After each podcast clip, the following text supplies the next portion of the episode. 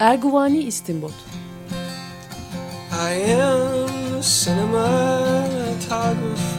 Sinemasal sohbetler.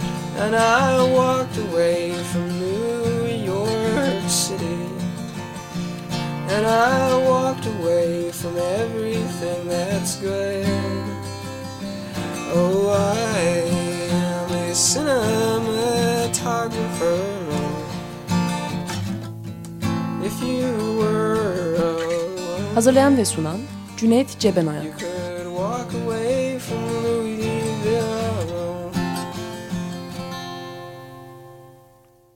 Merhaba, 94.9 Açık Radyo'dayız. Programımızın ismi Erguvani İstinbot. Ben Cüneyt Cebenayan, konuğum Yahya Madra. Birlikte bir David Lynch filmi üzerine konuşacağız. Filmimizin adı Mulholland Drive. Merhaba Cüneyt. Merhaba, hoş geldin. Hoş bulduk. Nereden başlayalım? David Lynch enteresan bir şekilde daha bu işte 9. programı neyse ikinci filmini konuştuğum tek yönetmen. Bir de Blue Velvet yapmıştık. Böyle bir özelliği var David Lynch'in, çünkü belki de hakikaten son dönemde en çok kafa yoran, en çok insanları etkileyen yönetmen deyince belki de David Lynch geliyor akla. Benim için de bu böyle yani. Bir David Lynch filmini anlasam, anlamasam, hiçbir şey anlamasam da her zaman çarpılmış olarak çıktım. Ve anlamak için büyük bir arzu duyarak çıktım. Hani bazı filmler vardır, çok rahat anlaşılır. Anlarsın, güzel, hoşuma gitti, gitmedi. Bırakırsın bir kenara. Bazılarını hiç anlamazsın ve merak da etmezsin, anlamak da istemezsin. David Lynch böyle çok arada bir yerde duruyor. Gerçi anlaşılan filmleri de mesela Straight Story de kendi içinde gayet hoş bir kurgusu olan yani belli bir yani bir Walt Disney filmi aslında ama yani bence David Lynch herhalde enigmatik bir yönetmen. Bir de yani çok film de yapmıyor aslında ve gittikçe azalarak yapıyor. O da ilginç bir durum. Bilmiyorum tabii aslında onun gibi onun jenerasyonundaki yönetmenlerin nasıl bir çizgi izlediğini bilmiyorum. Ama yani bana David Lynch hep gittikçe daha az, daha uzun yıllar ve her yaptığı filmde sanki birazcık daha filmin naratif yapısını, yapı sökümüne gittikçe daha Inland Empire artık iyice bir yapı sökümü şeklinde gibi gözüküyor. Belki Blue Velvet ile Mulholland Drive'ın İkisinin öne çıkması. Mesela Inland Empire daha zor bir film. Yani onu böyle bir programda pek yani zor yani hele ikinci bir şey olarak ama Mulholland Drive belki Blue Velvet'ten ayrı, yani çok benzerlikleri ve çok çizginin devamı ama ayrı, çünkü belki Blue Velvet 1980'lerin Amerikası ile ilgili bir film. Mulholland Drive 1950'lerle 80'lerin bir hibridi gibi. Hibridi gibi, evet. Ama yani bir Reagan yılları da var orada. Evet, kesinlikle var. Mulholland Drive ise böyle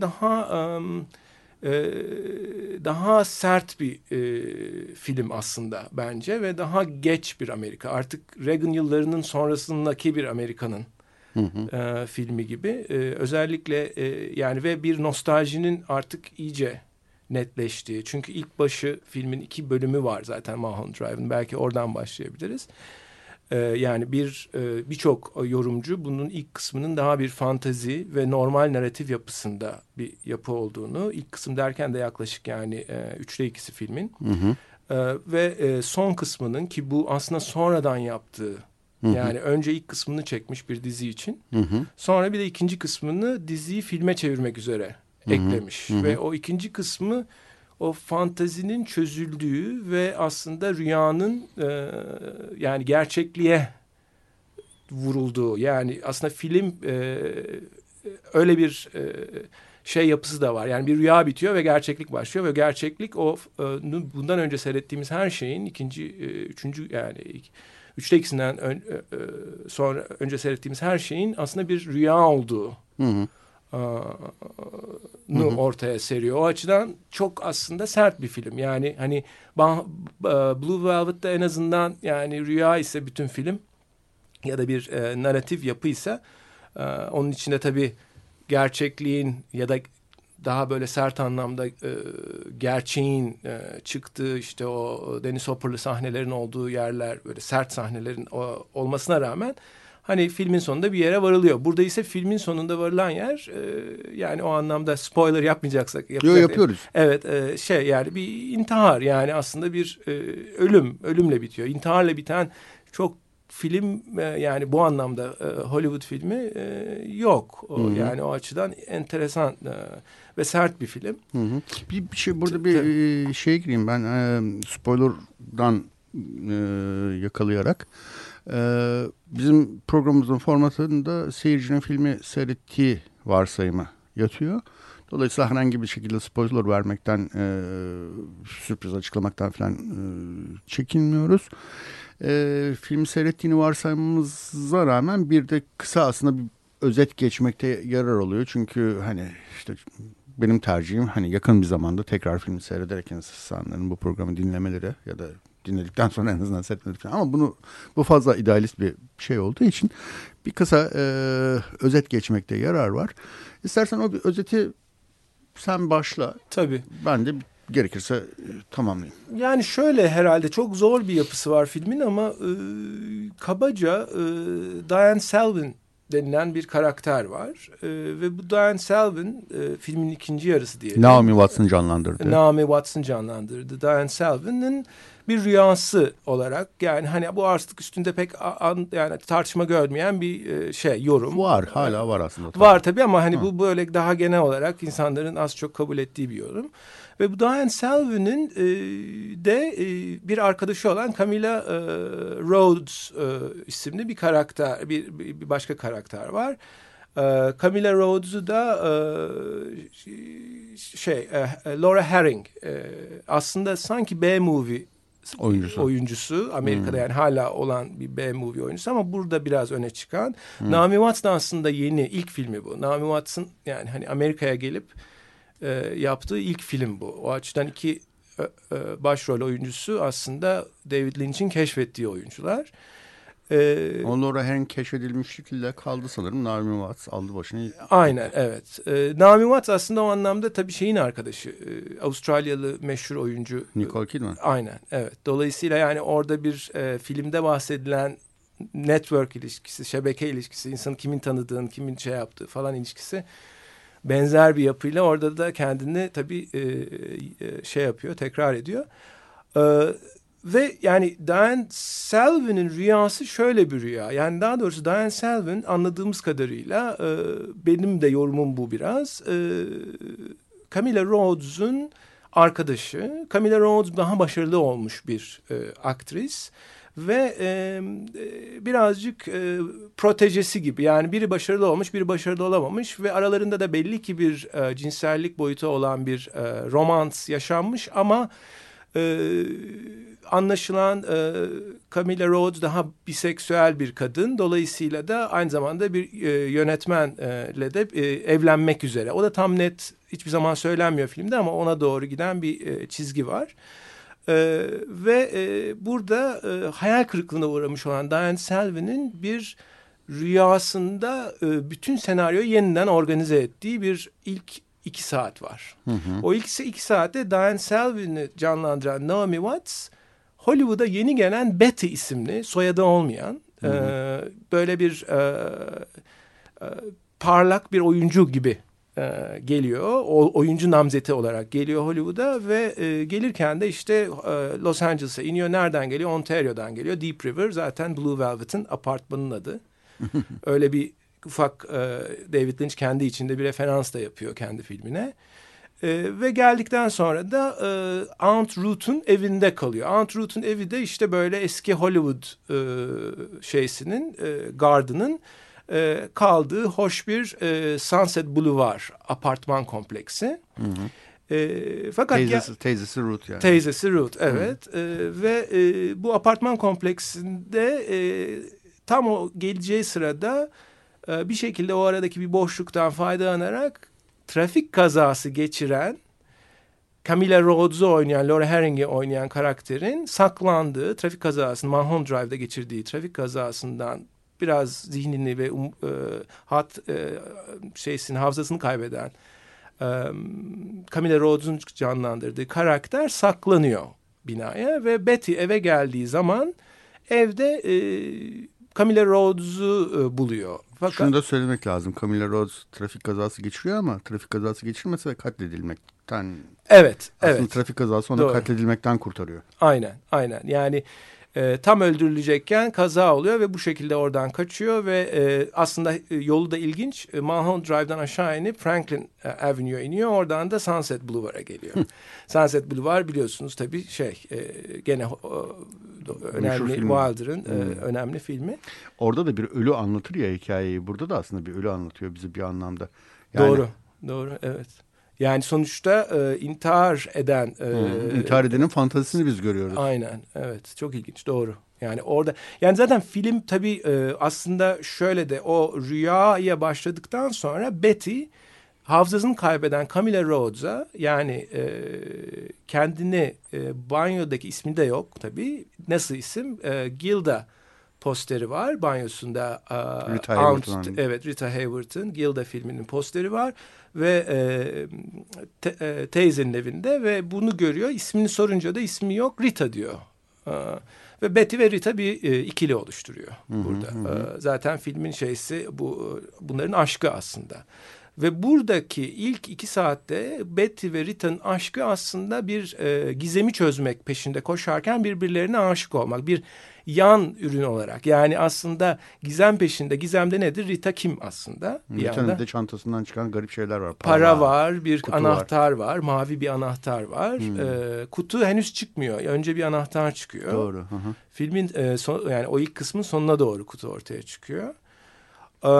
Ve dolayısıyla bu aşk bayağı hoş bir, heyecanlı bir film olarak gidiyor. Ve bunu bir dizi olarak kurgulamış Lynch. Yani bir Twin Peaks'in Twin Peaks'ten sonra ikinci bir televizyon dizisi olarak.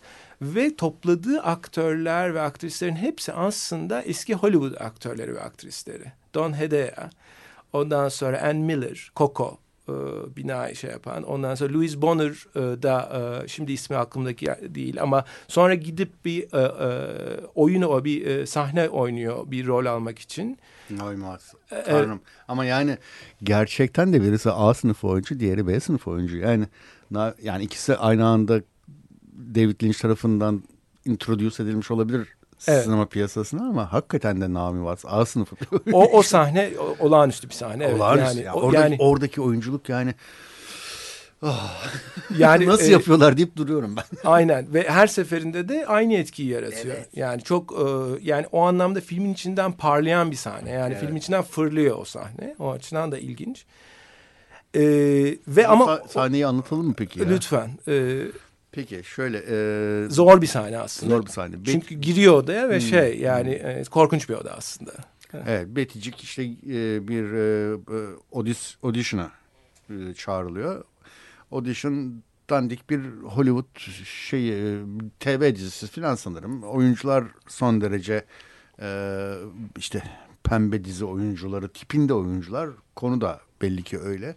Yönetmen abuk sabuk yönergeler veriyor Don't play it real until it gets real falan gibi yani gerçek olana oluncaya dek gerçekmiş gibi yapma falan gibi böyle bir oyuncuya hiçbir şey ifade etmeyen şeyler söylüyor. Ve herkes çevrede toplanmış ve izliyor. Ve küçük bir odadayız. Böyle kart çapkın tipinde bir erkek yaşlıca bir oyuncuyla Naomi Watts genç bir onun aşık olduğu bir şey ve bunların araslarında bir cinsel çekicilik var. Kız adamdan hem uzaklaşmak istiyor hem adamdan nefret ediyor falan. Ve bu sahneyi audition'da Naomi Watts öyle bir canlandırıyor ki herkesin çenesi düşüyor yani.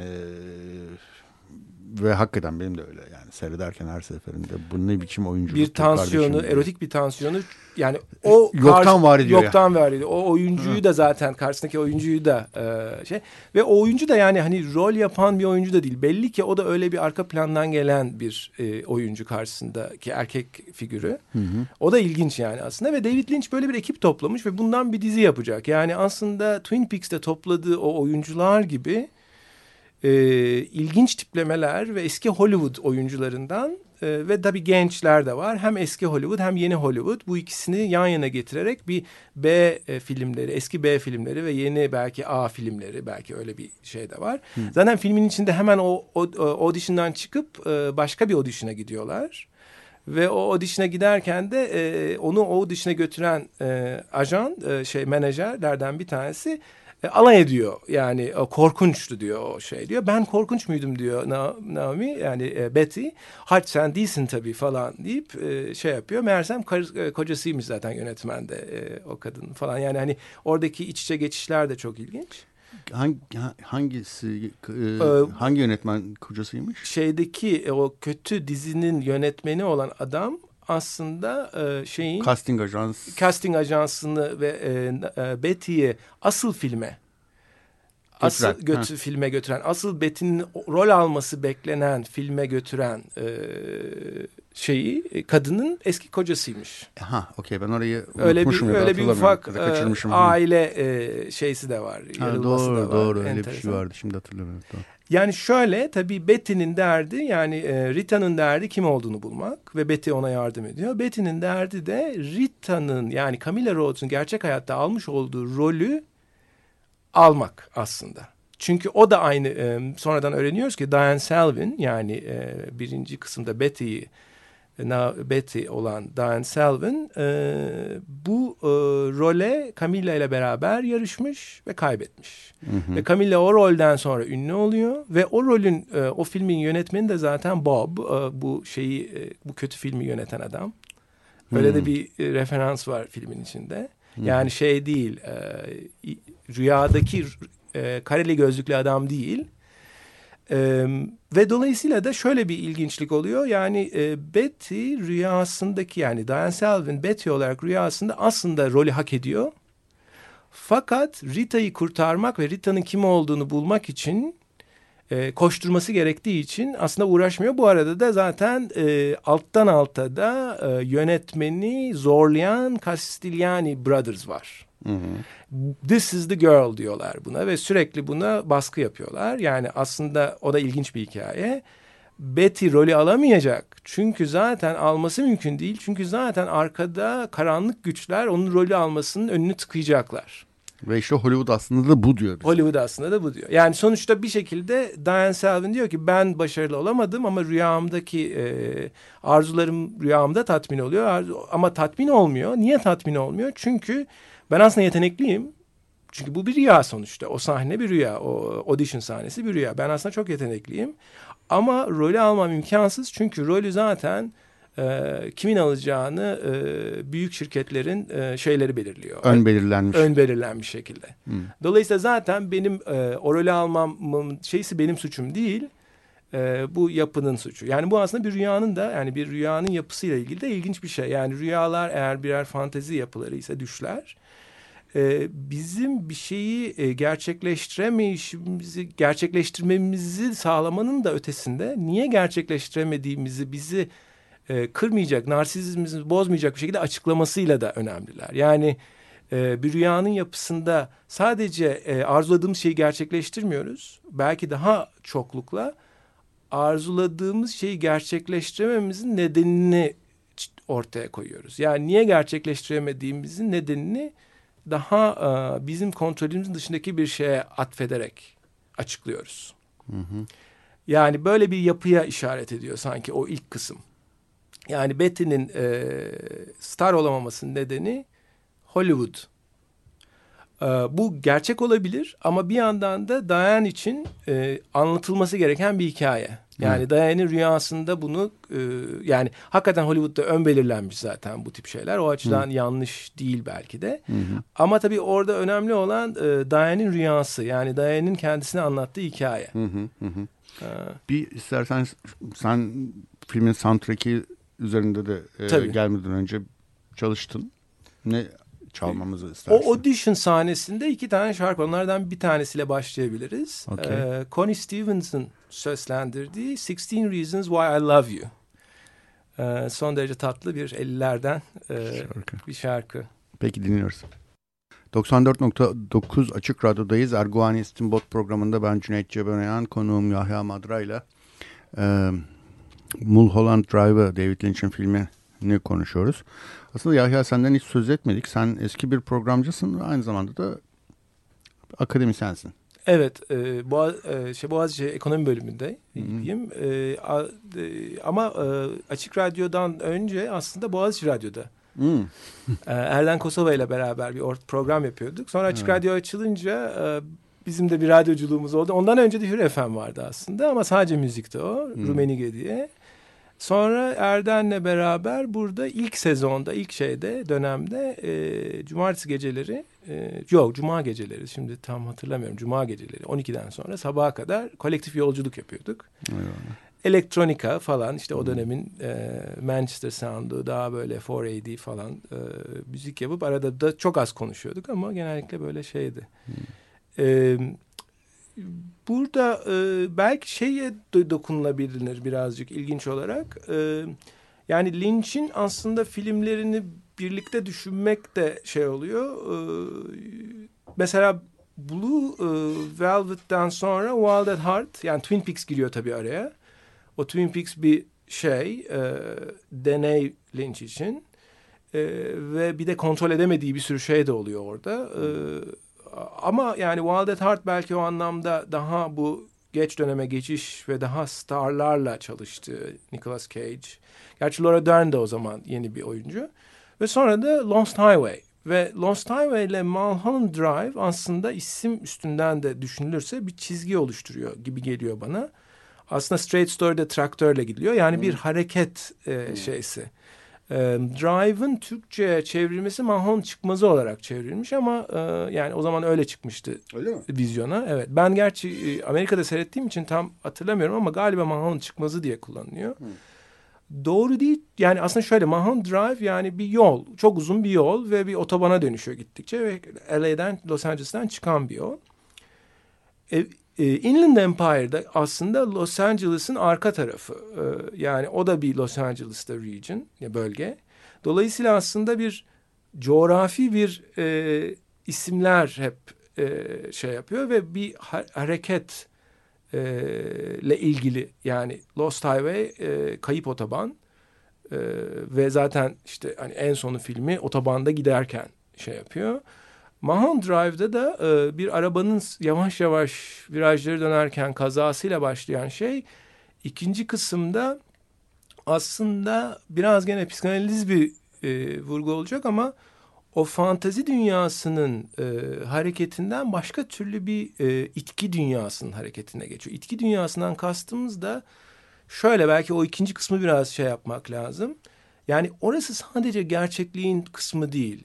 Diane Selvin'in yaşadığı dünya aynı zamanda bence gündüz düşlerinin dünyası. Yani eğer ilk kısım hakikaten bir rüya ise, ikinci kısımda ise mazoşistik bir fantazinin dünyasını görüyoruz. Yani bütün dünyayı kendi başarısızlığı üstünden okuduğu, terk edilmişliği üstünden okuduğu ve bütün karakterlerin çevresindeki onu aşağılarcasına yaptı. Yani şöyle bir liste hazırlamıştım ben. Yani bir kere Camilla o genç yönetmenle gözleri önünde sevişiyor ve burada kal, seyretsin beni diyor. Halbuki belki onu seyretsin diyor çünkü o sahneyi nasıl öğretişini göstermek istiyor ama bir öpüşme sahnesi de aynı zamanda. Dolayısıyla nazire yapıyor gibi. Yani işte önünde eski sevgilisi yeni sevgilisiyle öpüşüyor gibi bir sahne. Benim gözümde canlanmıyor. Arabada oturuyorlar ya filmi çekerken, ikinci kısımda bir film sahnesi var.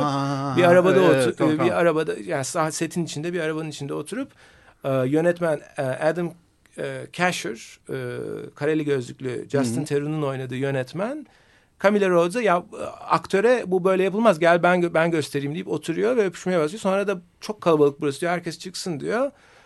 Camilla Rhodes da diyor ki Diane kalsın mı diyor. Kalsın tabii diyor. Bir tek Diane seyrederek kalıyor. Ve bunların öpüşmesi Lights Out diye yani oradan nereye gittiği belirli olmayan böyle bir yani tabii o Lights Out karanlıkta kim bilir neler yapıyorlar gibi. O tipik bir fantezisi aslında. Eski sevgili fantezisi değil mi? Yani benim sevgilim şimdi yeni sevgilisiyle, eski sevgilim şimdi yeni sevgilisiyle neler yapıyor acaba? Bunda bir haz da var sanırım, değil mi? Var yani, tabii. Bunda bir gözetleme hazı, belki Primal Scene seyretme hazı zaten. Ki oradan Blue Velvet'e de gidebiliriz. Hani ya anneyle babanın sevişmesini dikizlemek. Eğer... Ben bunu düşünmemiştim, doğru, evet, aynen. Ve hatta şu var ama hani haz şuradan var, yani o primacy'ni düşünmemiştim ama haz şuradan var. Bu gündüz düşleri sırayla geliyor filmde ve birdenbire tekrar şeye çözülüyor. Evinde gri bir ev artık, evin tonu çok değişik, çok dağınık, pis bir ev. Yani Betty'nin o görkemli Hollywood apartmanının, halasının, teyzesinin apartmanına nazaran Dayan'ın evi çok şey bir ev. Koltukta kendini tatmin ederken görüyoruz. Çok böyle o itkinin anlamı da orada zaten. Yani pek artık tatmin, yani o şey sahnesinden, bütün bu mazoşistik sahnelerden haz alıyor ve bir tatmin sahnesine. Tatmin mi, kendini cezalandırma mı? Belli olmayan. Belli olmayan bir evet, şey. Evet, evet. Bu hatta aklıma Lars von Trier'in filmlerinde Charlotte Gainsbourg'un sık sık yapmak durumunda kaldığı mastürbasyonlara çok benzemiyor. Aynen, evet. Şimdi Nymphomaniac'ta evet, ve de şeyde Antichrist'ta. Evet, doğru. Yani o sahne aslında ilginç bir sahne. Yani oradaki hazzı net bir şekilde ortaya koyuyor ve bence orada mastürbasyon sahnesine bir şey daha ekleyebilir miyim? Naomi Watts'ın bir bu sahneyle ilgili bir şeyini okuduydum. Orada diyor Camilla'yı hayal ediyor ama Camilla orada tek başına bir kişi değil. Camilla orada o şaşayı da temsil ediyor. Yani Hollywood'un Betty'nin ya da işte Diane'in girmek isteyip de giremediği işte Beverly Hills'deki villalar, bilmem neler, o şaşa, o dünyayı da temsil eden bir şey. Yani orada mastürbasyonun, fantazinin nesnesi sadece Camilla değil, Camilla'nın temsil ettiği her şey. Evet, zaten belki de bütün o sahnelerin arda arda üst üste gelmesi, çünkü bir parti sahnesi de var biraz sonra, işte şey sahnesi var, yani bütün o dünya zaten her sahne dikkat edilirse böyle bir nazire sahnesi ve Diane'in kendini aşağılama pahasına nasıl başarısız olduğunu anlattığı, herkesin ona tepeden ve üzülerek baktığı ve en sonunda da Coco elini pat, yani böyle hafifçe şey yapıyor. Peki o pat bence çok önemli. Pat pat yapmak. Evet. Yani eline şöyle babacan ya da anaç bir tavırla evet, vurmak. Sana neyi çağrıştırıyor David Lynch filmlerinden? Tabii ki Kayıp Otoban'da sevişmekte başarısız olan şeyin... Bill Pullman'ın sırtına Patricia Arquette'in evet, yapışı. Aynı, aynı. Ve o kadar mühim bir jest ki cinayete gidiyor diğer birinde, diğerinde intihara gidiyor. Yani. Evet, evet. Çok basit bir ama büyük bir aşağılama jest. Yani şimdi bunu tabii ben şey olarak okumayı tercih ediyorum. Yani bunu bir gerçeklik değil de, yani o pat patı, ya pat patın bir gerçekliği kuşkusuz var ama aynı zamanda da o pat patın ne ifade ettiği özneye de önemli. Yani burada ben öznenin libidinal ekonomisinin önemli olduğunu, bunları nasıl okuma. Yani bunların hepsi Diane'in dünyası. Yani Diane bütün her şeyi böyle görüyor ve bir o anlamda bir çöküş içinde ve o çöküş içinde bütün her şey onun aşağılanması olarak gözüküyor ve o sahneler batıyor ona. Yani onları seçiyor. Bir edit yapıyor yani kendince belki de. Yani David Lynch de o editi bize yapıyor. Ve bunlardan dolayı da haz da duyuyor. Yani orada, yani o açıdan çok ağır bir film aslında Mulholland Drive. Yani birinci kısmın o Hollywood 1950'lere referans yapan, demin dinlediğimiz şarkıda ve birazdan dinleyeceğimiz Every Little Star'da olduğu gibi 50'lere oyuncuların çoğu 50'lerden kalma oyuncular falan, oraya yapılan referanslar, o görkemli altın çağı Amerikan kapitalizmine yapılan referanslar birdenbire korkunç bir nightmare'a, bir karabasana dönüşüyor ikinci kısımda. Yani ilk kısım eğer bir düş ise onun çözülümü ikinci kısımda bir karabasan ve gündüz düşü karabasanı gibi düşünmek belki de. 50'ler tabii bu arada şey de, yani hani hem Amerikan kapitalizminin en şaşalı zamanı belki ama bir yandan da David Lynch'in de belki en zevkle hatırladığı işte teenager, yetişme yılları falan, böyle hayatı, seksi, bilmem neyi, bir sürü şeyi belki de keşfettiği yıllar. Çünkü tam onun gençlik yılları 50'ler yani. Onda iz bırakan müzikler 50'lerin müzikleri. şefkatle zaten yapıyor aslında bazı şeyleri. Bu oyuncuları seçmesi onlara acımasızlık değil. Bence o şeye duyduğu ilgi ve şeyle, yani özlemle de belki, yani bir nostalji de var. Yani Lynch'in belki de konservatif bir yönetmen olma yorumu yapacaksak eğer, ki olabilir. Yani hani bazı açılardan tutucu bir yönetmen olarak da kurgulanabilir. O oraya duyduğu nostaljiden çıkacaktır. Yani hani geçmişe duyduğu nostaljiden. Ama tabii Lynch bence tutucu bir yönetmen değil. Ama yani tutucu ögeler olabilir söyleminde. Tutucu olmamasının nedeni de aslında bu nostaljik eliler fantezisinin tamamen içinden geçip ötesinden, yani o filmin son kısmı. Yani o filmin son kısmı bütün o önceki nostaljik fanteziyi kırıyor. Yani o açıdan, yani aslında belki de tutuculuğunu sonuna kadar götürdüğü ölçüde öbür taraftan çıkıyor. Yani öyle bir yönetmen aslında. Aslında tabii Mulholland Drive'ı hani çok sert bir Hollywood sistemi eleştirisi olarak görmek çok mantıklı geliyor bana. Ve bir ilginçliği de hakikaten bu sistem içinde yaptığı son filmde. Evet. David Lynch'in. Doğru.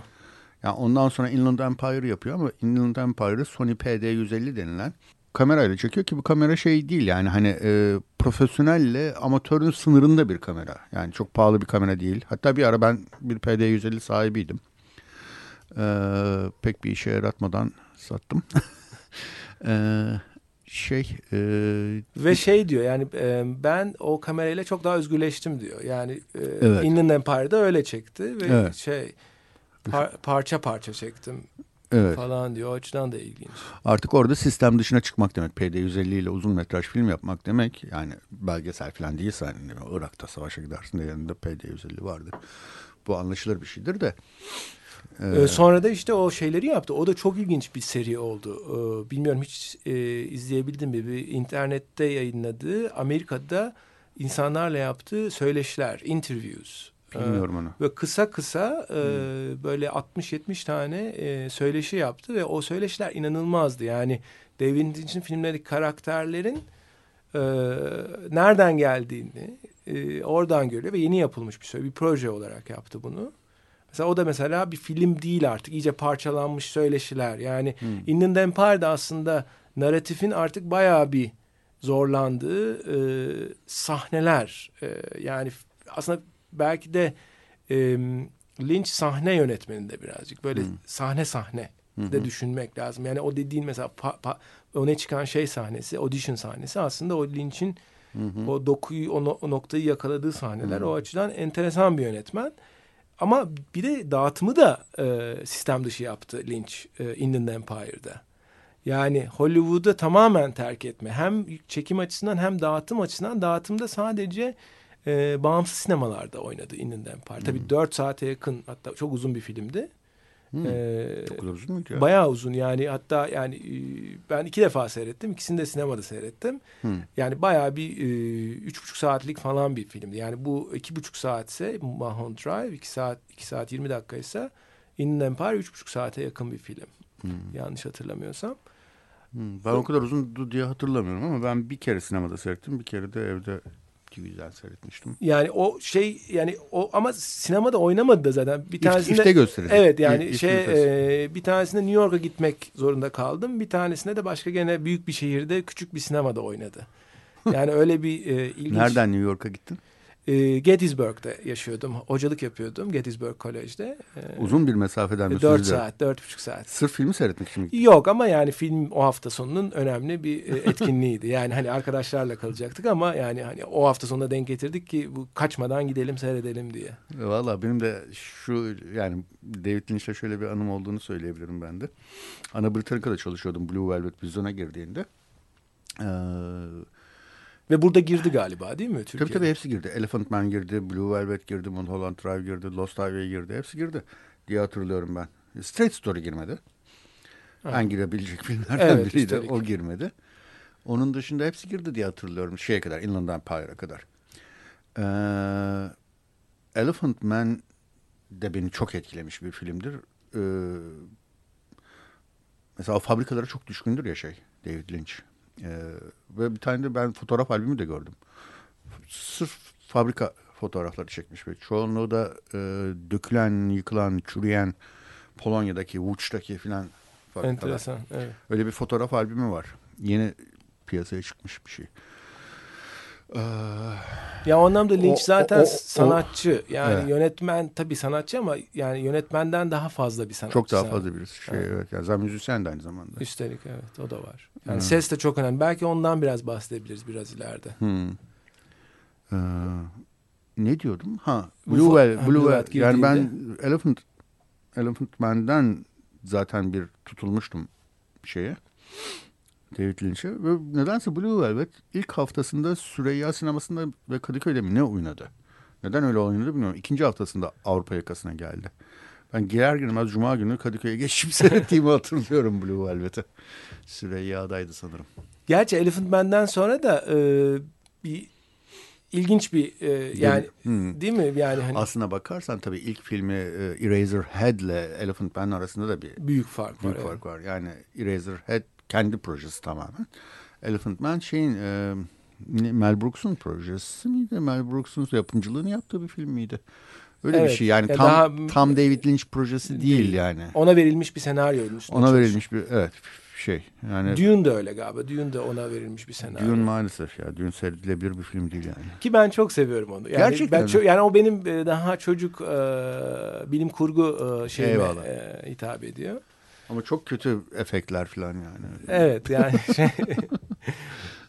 Ama oradaki evet yani onu bir Lynch filmi olarak belki orada voice falan yani ses belki ilginç. Yani orada sesin gücü işte şey o tip şeyler orada temalar biraz aralardan çıkıyor ama bu şeyi belki bir dinleyebiliriz. Silencio'yu. Tamam. Yani o çünkü o belki filmin iki yakası arasındaki geçişi. Evet. Yani orada rüyanın çözüldüğü ana... Gördüğünüz her şey sahteydi gibi bir şey. Evet, öyle başlıyor. Çünkü playback olduğunu anlıyoruz şarkının gerçekte söylenmediği. Ki bu bize baştan söylenmiş olmasına rağmen inanmıyoruz. İnanması güç o kadar yani o da tabii sinema ile ilgili de bir şey tabii değil mi? Evet. Yani o sinemanın kurgusallığını da. Hı. Yani aslında şey bir an orası.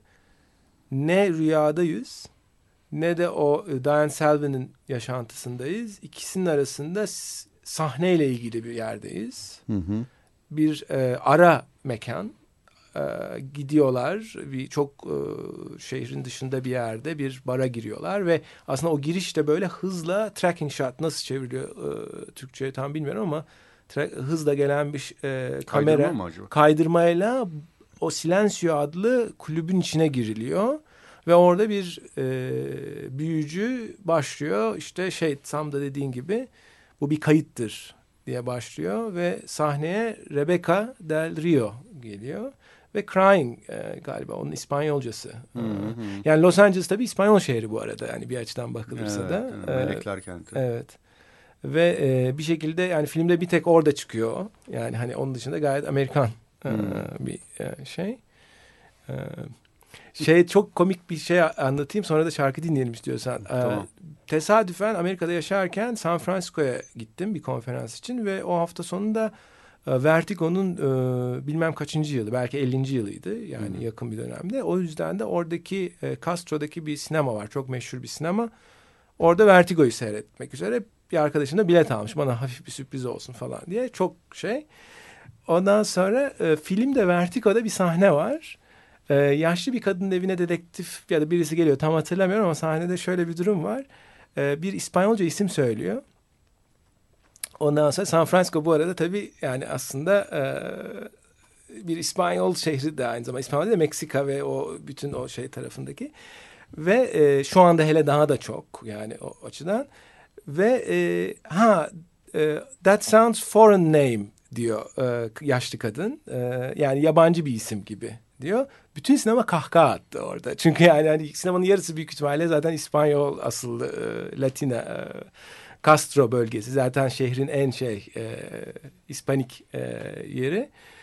O anlamda Los Angeles şeysinde o filmi Rebecca Del Rio'nun o şarkısı aslında belki de ilginç bir meta şeyde referans da oluşturuyor. Yani filmin dışına çıktığı, yani filmin o Hollywood'un Amerikan beyaz şeysinin, dünyasının dışına çıkıldığı bir sahne olarak. Fakat Vertigo'yu örnek vermen de çok enteresan. Bunu bilerek mi yaptın, bilmeyerek mi yaptın? Yok, tesadüfen geldi ama haklısın, evet. Yani çünkü orada kadın Betty Diane ikiliği gibi bir ikilik vardır.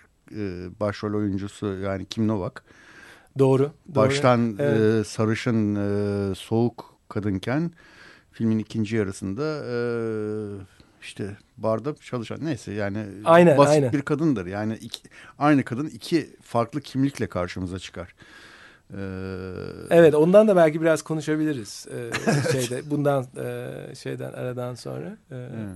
Bayağı ama doğru, haklısın. Kim Novak zaten deniliyor bazı yazılarda da. İlginç, demek aklıma yerleşmiş, Inception gibi. Öyledir muhakkak. Bir bağlantı vardır evet, muhakkak. Kim Novak benzetiliyor Naomi Watts bir açıdan. Yani o sarışınlık üstünden. Peki şarkıyı dinleyelim. Evet, 94.9 Açık Radyo'dayız. Erguvani İstinbot programında ben Cüneyt Cebenayan, konuğum Yahya Madra'yla Mulholland Drive'ı konuşuyoruz. David Lynch'in filmi. Arada konuşuyorduk şarkı dinlerken, şeyden bahsettin, Lost Highway'deki You Will Never Have Me, beni asla elde edemezsin, bana asla sahip olamayacaksın, sahip olamazsın. O Patricia Arquette şeye söylüyor, filmin işte Bill Pullman'la diğer oyuncunun adını hatırlamıyorum, yani iki kişinin canlandırdığı bir erkek var, ona söylüyor hiçbir zaman bana sahip olamayacaksın diyor. Bu evet, sen devam et. Yok yani onun ben fark etmemiştim. Aynı cümle şeyde geçiyor. İşte Bunu Eğlen Arzu'nun o Belirsiz Nesnesi filminde Conchita karakteri aynısını, Fransızcasını söylüyor. Bana hiçbir zaman sahip olamayacaksın. Ve Conchita karakteri de zaten iki oyuncuyla, yani evet, iki ayrı oyuncu, Carole Bouquet ve Angela Molina. Aynı oyuncuyu dönüşümlü olarak. Yani orada bir bölünme yok aslında. Bir o geliyor, bir o geliyor. Öyle bir yapı var. O ulaşılamazlığı, yani sabitlenemezliği biraz işaret eden bir şey. Belki. Kayıp Otoyol'da ise Patricia Arquette iki ayrı karakteri. Bir esmer fanfatali, bir de sarışın fanfatali. Zizek de onları şey diye ayırıyor. Yani esmer daha eski bir fanfatal, film noirlarda öldürülen ve yani hani fanfatal cezasını bulan belli bir şey içinde. Daha neo film noirlarda ise, neo noirlarda ise hem fanfatal hem de cezasını bulmuyor. Tam tersine yoluna devam ediyor. Şeydeki gibi, şimdi ismi aklımdan gidiyor da onun iyi bir örneği var.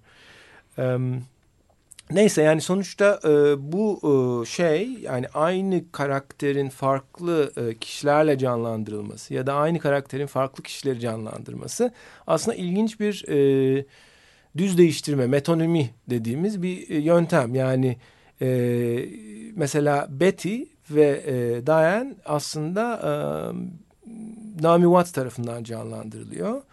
Camilla Rhodes'u oynayan Laura Herring ilk kısımda Rita'yı canlandırıyor.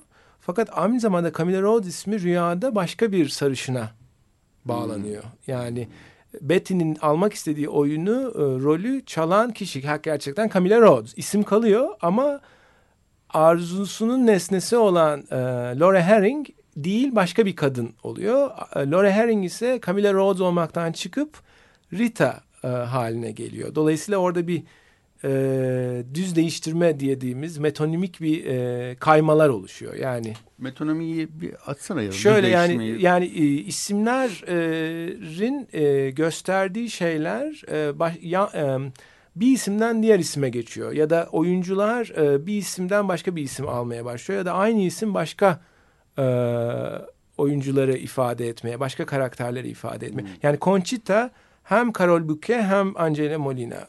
Patricia Arquette ise hem işte sarışın hem şey. Yani orada böyle yapısalcı oyunlar var sanki gibi geliyor bana. Daha böyle 1900 gene Alain René'nin filmlerini biraz anımsatan yapısalcı oyunlar ama daha çok Buñuel tabii. Yani Buñuel önemli bir referans. Fakat şeyi demek istedim, yani sarışınlık ve esmerlik, yani aslında filmde onlar da sürekli gidiyor ve mesela Betty ismini nereden alıyor? Bütün filmde hep gidilen bir diner var, kahvaltı yeri. Orada çalışan waitress'ın, masalara bakan kadının adı Betty. Rüyada adı Diane oluyor. Yani o tam bir düz değiştirme. Yani Diane kendi ismini masalara bakan kadına veriyor ve geçici bir karaktere veriyor. Onun ismini de kendine alıyor Betty olarak ve Betty olarak yeni bir isimle rüyasında işte Hollywood'a tekrar geliyor. Yani o anlamda oradaki o düz değiştirmeler, o oyunlar aslında rüyanın o rebus mantığına da, yani gösterenler neyi gösterdikleri rüyada daha iyi bir konfigürasyon olsun diye yerlerini oynatmak. Yani o açıdan aslında bence rüyaları tasvir etmek, mesela Hitchcock'un rüya tasvirleri biraz dandiktir. Yani o şeyde bazı filmlerinde yani çok inandırıcı değildir. Ama bu eğer bir rüyaysa Betty'nin ve Rita'nın hikayesi, bence bugüne kadar yapılmış en iyi rüya, yani en gerçekçi ve en psikanalizin o mantığına uyan rüya tasviri. Yani taşları öyle bir yerinden değiştiriyorsun ki istediğin türden bir senaryo ortaya çıkıyor. Ve sen orada kendine yer buluyorsun. Ama Betty Diane olarak yer bulamaz. Yani Naomi Watts'ın oynadığı karakter Diane olarak yer bulamıyor. Diane'i bir garsona veriyor. Kendine Betty adını alıyor ve o hayata yeniden başlayan kişi olarak Betty olarak başlıyor. Rita'nın adını alıyor. Yani Rita veriyor ona. Onun Camilla Rhodes'u başkasına atıyor adını. Bu rebus mantığı diye bir kavramdan söz ettin. Onu biraz açar mısın? Yani rebus mantığı şöyle. Yani bizde rüyalarda bastırılan şeyler, anlamlar ise, kalanlar ise, rezist eden, insist eden, yani varlığını devam eden şeyler ise gösterenler. Yani aslında psikanaliz için rüyanın mantığı tam da dille kurulmuş bir mantık ve yani o anlamda dilde, yani materyalitesi sözler. Sözler kalıyor, anlamları kaynıyor. Sözler ısrar ediyor. Yani sözleri bastıramıyorsun. Sözler duruyor fakat anlamlarını değiştiriyorsun. Rüyadaki mantık o. Dolayısıyla onu tekrar geriye çözerken o sözü alıp nereden kaydırıldığını, anlamları çözmek gerekiyor. Rebus mantığı da biraz öyle bir mantık. Rebus geriye kalan gibi bir şey var. Rebus şey anlamında, yani tabii daha ayrıntılı girmek lazım ama imgeler, yani biraz daha hierogliften örneklerle yapıyor. Bazı imgeler de olabilir. Sadece sözler değil ama imgeler kalıyor. Mesela baston, şu bu falan gibi. O baston başka bir şey. O bastondan geriye dönerek o imgeleri çözmek. Rebus öyle bir şey. Yani imgelerin neyi, düzleştirmenin nerede olduğunu çözmekle ilgili bir şey. Ama şöyle söyleyeyim. Tekrar cümlelere geri dönmek gerekirse, yani beni asla sahip olamazsın ya da bu filmde de this is the girl. Kız bu. Ondan sonra ya da bir tanesi daha da ilk şeysi bu filmin açılışında şey diyor, this is the girl diye, this is the girl diyorlar. Yani bunu oynatacaksın diyorlar. Diane kiralık katile isim verirken, yani Camilla'yı öldürülmesi için, çünkü bütün hikaye biraz da ona bağlı. This is the girl diyor Diane'de. Yani öldürülecek kızı kiralık katile gösterirken aynı şeyin kullandığı cümleyi kullanıyor.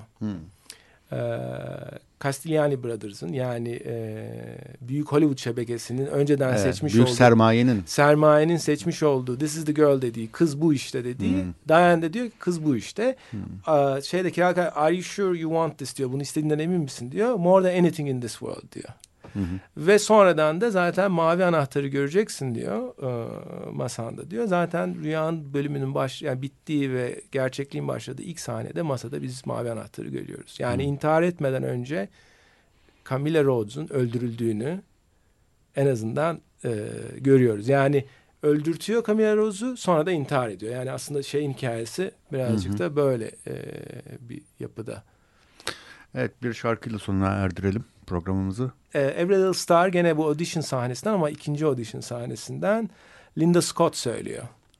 Peki, çok teşekkürler Yahya. Çok keyifli bir programdı, sağ ol. Sağ ol, çok teşekkür.